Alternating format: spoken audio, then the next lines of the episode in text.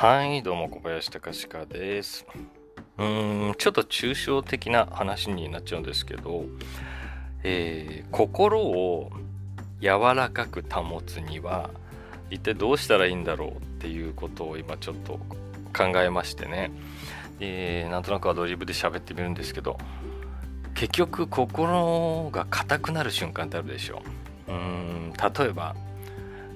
簡単に言うと突き詰めるとですね自分が否定されたと思ってしまった瞬間っていうのが一番心が硬くなるんだと思うんですね、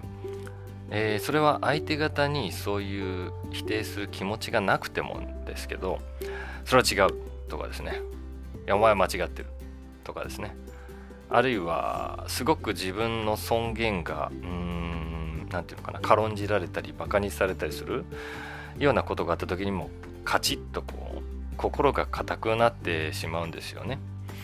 でそういう時にどうやったら柔らかく保てるんだろうって考えるわけですね。で一つその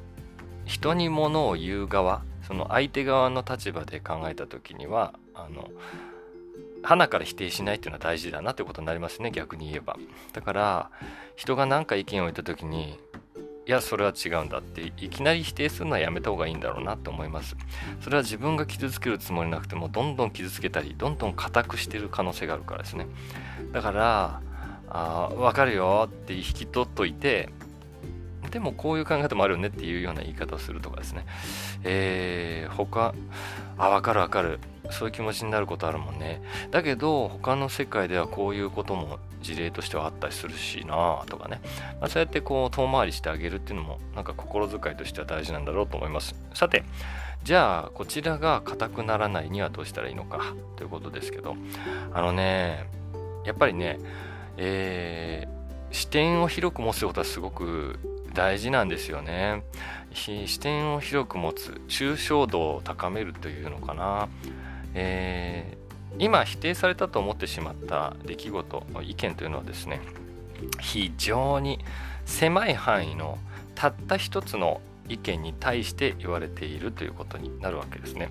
まあ別にその人の全人生や全人格を否定しようとしてるわけでもないしで意見が違う人っていうのは世の中に、えー5万5万とどころじゃなくいるんだってことを前提に考える。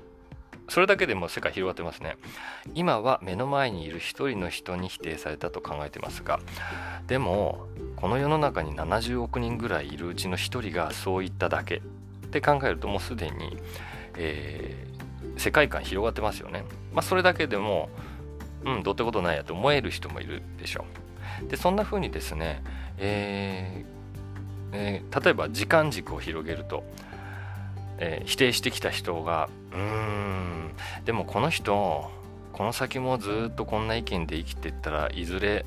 痛い目見るだろうなとか思ってみる、まあこれは別にこっちが勝手に思ってみるでいいんですけどそうすると時間軸が広がったことによって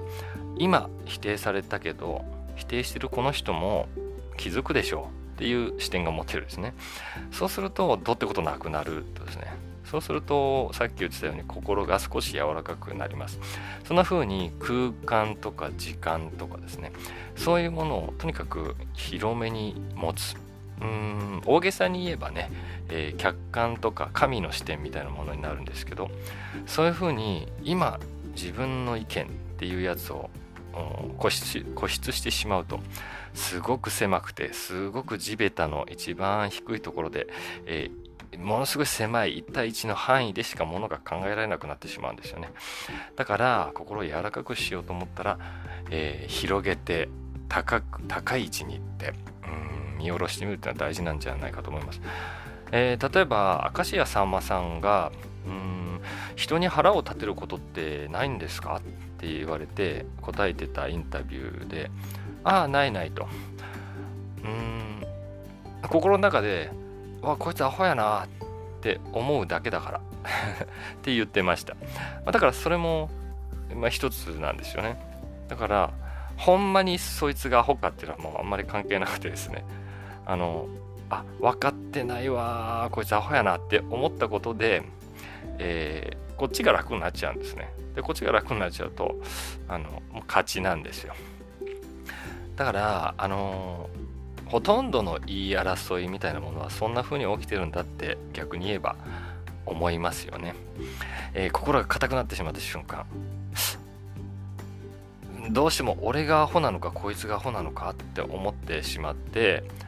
俺がアホだと言われているって感じてしまうけれどもそうじゃなくてですねもしかしたらこいつアホなんちゃうかっていうふうに思ってみるとうんとりあえず気が楽になるんじゃないでしょうかで喧嘩しないで生きてるとですねあの知らない間に自分の生き方っていうのが定まってきて自分の生き方で生きるようになってくるのでそうするとそんないちいちアホやなって思わなくても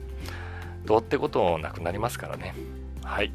えー、今日はそんな風に、えー、自分が否定されたと思った時はあ視点を広げてみようとそういうお話でした。それじゃあねバイバイ。